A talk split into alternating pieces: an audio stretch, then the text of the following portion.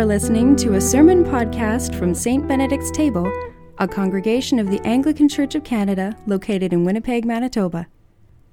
May only truth be spoken and only truth received. Amen.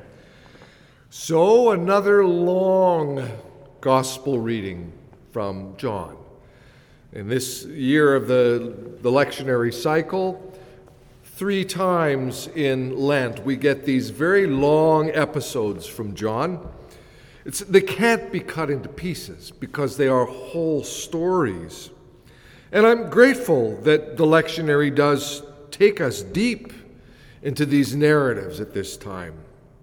Now, this particular story runs the full length of the ninth chapter of John and has a rather remarkable structure that keeps inviting the reader forward. It's told in a series of four episodes. First, Jesus meets a man who was born blind, anoints his eyes with mud and spit. Now, just pause there for a second. If you ever are tempted to think that in John's gospel, Jesus is, just walks a little bit above the ground, which he sometimes seems to, like he, he's never in error or anything, but he's ever so human here. What do you know? After the man washes in the pool of Siloam, he can see, which is a source of amazement to those who know him. Second episode, the man is taken to the Pharisees who go into skeptical mode. And then they get very critical because this has all happened on the Sabbath.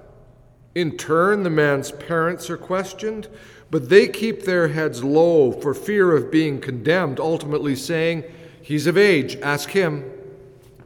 Chapter 3, Episode 3. The Pharisees again summon the man, intent on getting to the bottom of it all, or at least to make sure Jesus gets no credit for any of it. In the end, the man says to them, if this man were not from God, he could do nothing. To which the Pharisees answered, You were born entirely in sin, and you're trying to teach us? At which point they drive him away and they kind of disappear from sight in the story. Episode 4, the final one. The man is then sought out by Jesus, who's been absent for the long middle sections of the story who ultimately says to the man, You have seen the Son of Man. The one speaking with you is he. To which the newly sighted man replies, Lord, I believe. This then leads to the final confrontation with the Pharisees who say to Jesus, Surely we aren't blind, are we? To which he answers, If you were blind, you would have not no sin. But now that you say, We see, your sin remains. Now that's a little bit of upside down logic. That's what drives the story. And in fact, is the engine for the whole of the Gospels. The great irony of the healing of blindness in these stories is that the physically blind characters are the ones who are most honest and upfront about their deeper need, physical and spiritual.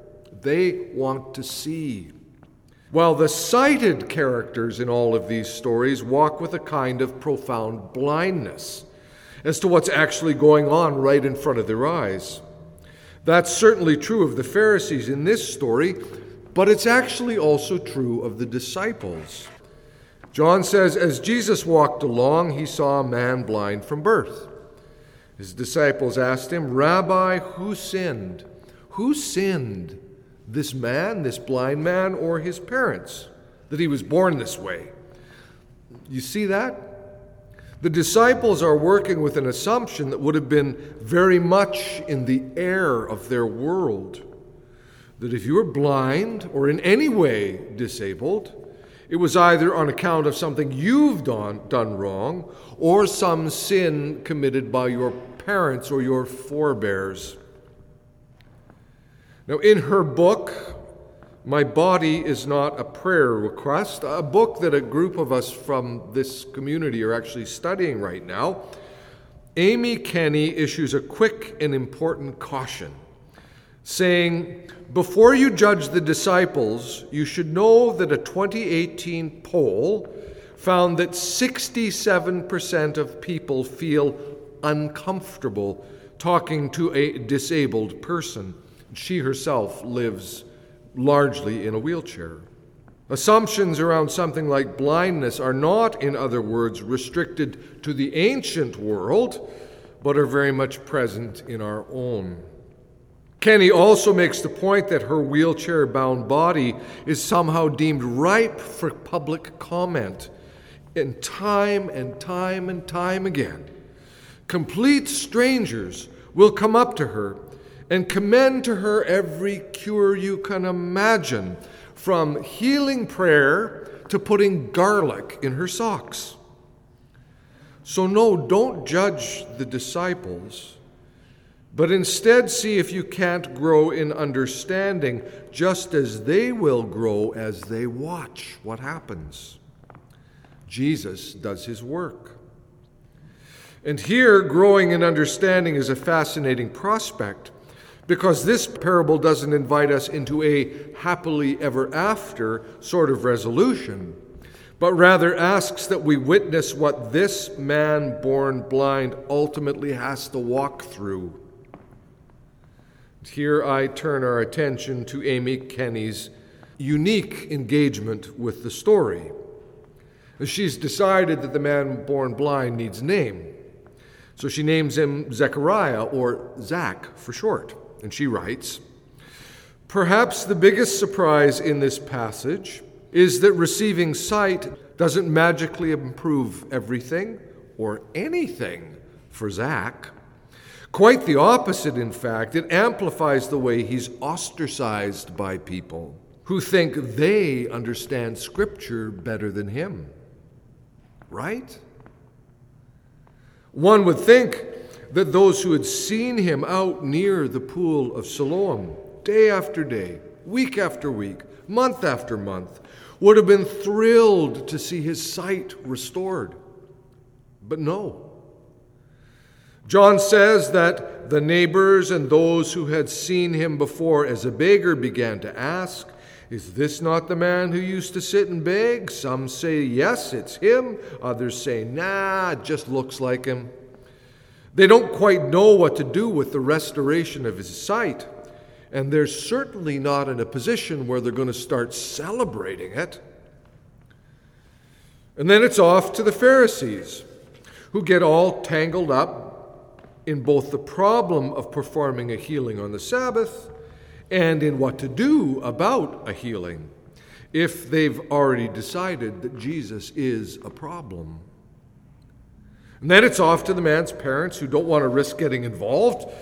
So then it's back to the second standoff between the Pharisees and the newly sighted man, which leads to his being pushed out of their circle. And no one, aside from the man himself, seems at all happy that he can now finally see.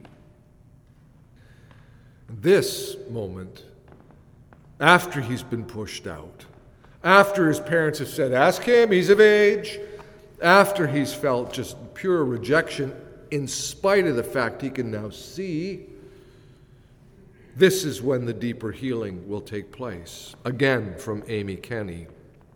Zach received a physical cure in the beginning of John 9 when he emerged from the pool able to see. But his true healing does not occur until much later in the chapter when he declares, Lord, I believe, and worships Jesus. That's the moment he's restored through a conversation with the living God and is finally able to reach the place of worship he's been excluded from. Because, of course, as a man hampered in that way by his sight, he's limited as to where he can go in the temple. Know, it doesn't matter that those Pharisees won't give him the time of day. Doesn't even matter if he's going to find himself shunned from the temple still because he is connected to Jesus. He's now in a place of deeper worship, namely in the presence of the living God. And no one is about to take that away from him. He, the man born blind, is the one who now sees with the greatest clarity. As for who is metaphorically blind in the story, Jesus hardly minces words. I came into this world for judgment, so that those who do not see may see, and those who see may become blind. Not that he is blinding them, nor particularly wants them to be blind to what's going on, but rather the clarity of his action and his very self, his very being in their midst, demands decision. Those who know their need turn to him. Those who think they've been doing well spiritually, ritually, socially, religiously all along, thank you very much, effectively slam the door on their own sightedness. Now, the brilliant thing is that the slammed door is not eternally shut. Any one of them could open it back up, walk through to Jesus, and start the conversation with him all over again. That's precisely what Nicodemus the Pharisee did in chapter 3 of this gospel when he came to see Jesus by night and was in the end ultimately transformed by it. That's what the good Lord most deeply desires that all will be sighted, all will be transformed, all will find their way home to Him, even if only in the fullness of time but he's not going to force it.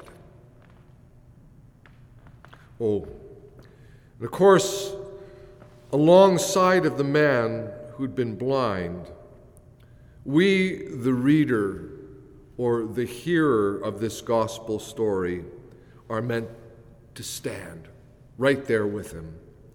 For as N.T. Wright says, John wants us to see, wants us to see. And that is, of course, what the passage is all about. It isn't just the man born blind who can now see, it is John's readers, hearers, who are being led toward the light, which is Jesus Himself. Which is why, on this fourth Sunday in Lent, we tell so long a story, it needs to be broken up for two voices. And in the middle of it, you might have had your imagination stray a little bit off to the side and then come back again. But it's important to hear it again. In the name of the Father, and of the Son, and of the Holy Spirit. Amen. This has been a sermon podcast from St. Benedict's Table. For information on our church and to access the full catalog of our podcasts going all the way back to 2006, visit us online at stbenedictstable.ca. In addition, if you are interested in supporting our online work, you can find information on the website using the donate button located on the top right hand corner. Thanks for listening.